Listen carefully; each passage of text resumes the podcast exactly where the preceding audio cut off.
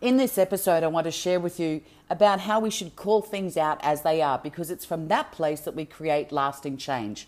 When we don't, life falls apart. It goes to hell in a handbasket, and we don't want that to happen. All right, guys, stay tuned and listen in.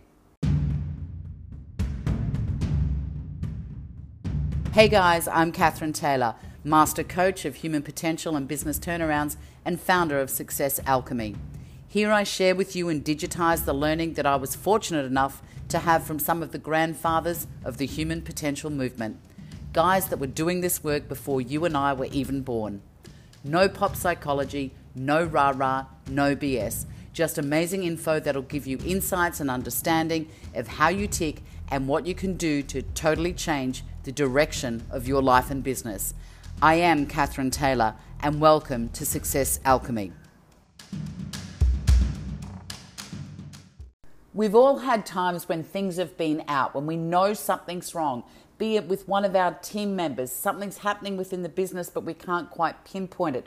We know there's something going on inside of our relationship because we can sense and feel it, but we don't shine light onto it. There can be times too where you know very well exactly what's going on, but you'd rather ignore it, deny it, forget it, hope it'll go away. Guys, this is a way to lead to disaster really quickly. So, I had a circumstance a couple of weeks ago where I was doing a keynote, and whilst I was ready to go, the actual organization within the room was not ready to go. It was quite disorganized. Key people weren't in the room, um, the music wasn't playing. It was like, it was mayhem. And I called it out. I called it out publicly and I said, This is not the way that you start a meeting because I was there to present to people in regard to how they could deliver their message most effectively. And one of those key things, and you would know this if you're going into a meeting, sitting down to talk to a loved one, you've got to have a space in which you can deliver your message, and also to you need the attention of the receiving party. Well, neither of, of those things were in place. So I called it out. And guess what? It upset some people. Big deal the thing is, guys, if we don't call things out, if we don't identify and just go, okay, this is what is at this point in time, we do not have the opportunity to correct or to change. Now, years ago, particularly around any development work, be it personal or be it in business, things were really quite harsh. We've gotten so damn soft in regard to what we will call out and what we will say, what is socially acceptable. The problem with that is it's like lifting up the carpet, sweeping the dirt underneath it, putting the carpet back down, and pretending it's not happening. All the while, there is still an elephant in the room. And if we don't actually pull back the curtains and go, here is what is, we do not have the opportunity to correct and change.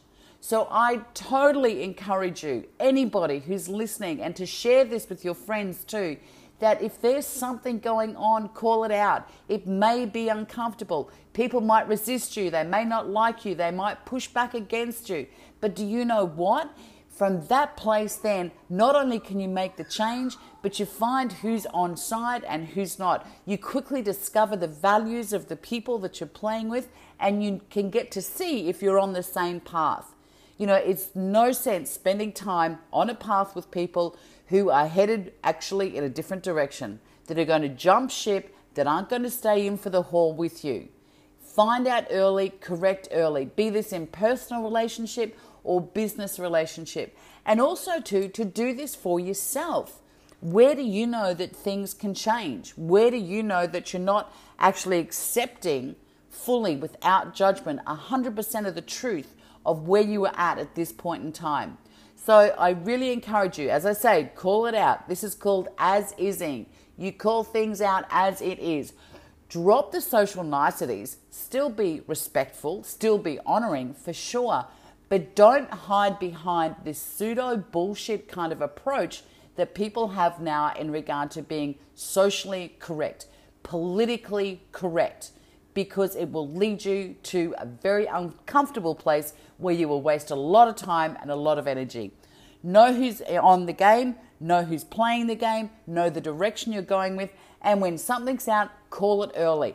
Don't wait for Mount Vesuvius to erupt and then you've got a big, fat, messy pile of rubbish going on and you've got to try and clean it up.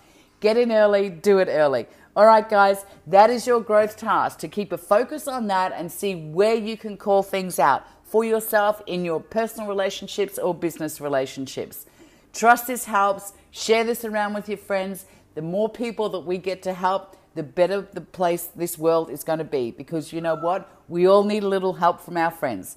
Take good care, and I'll see you on the next episode.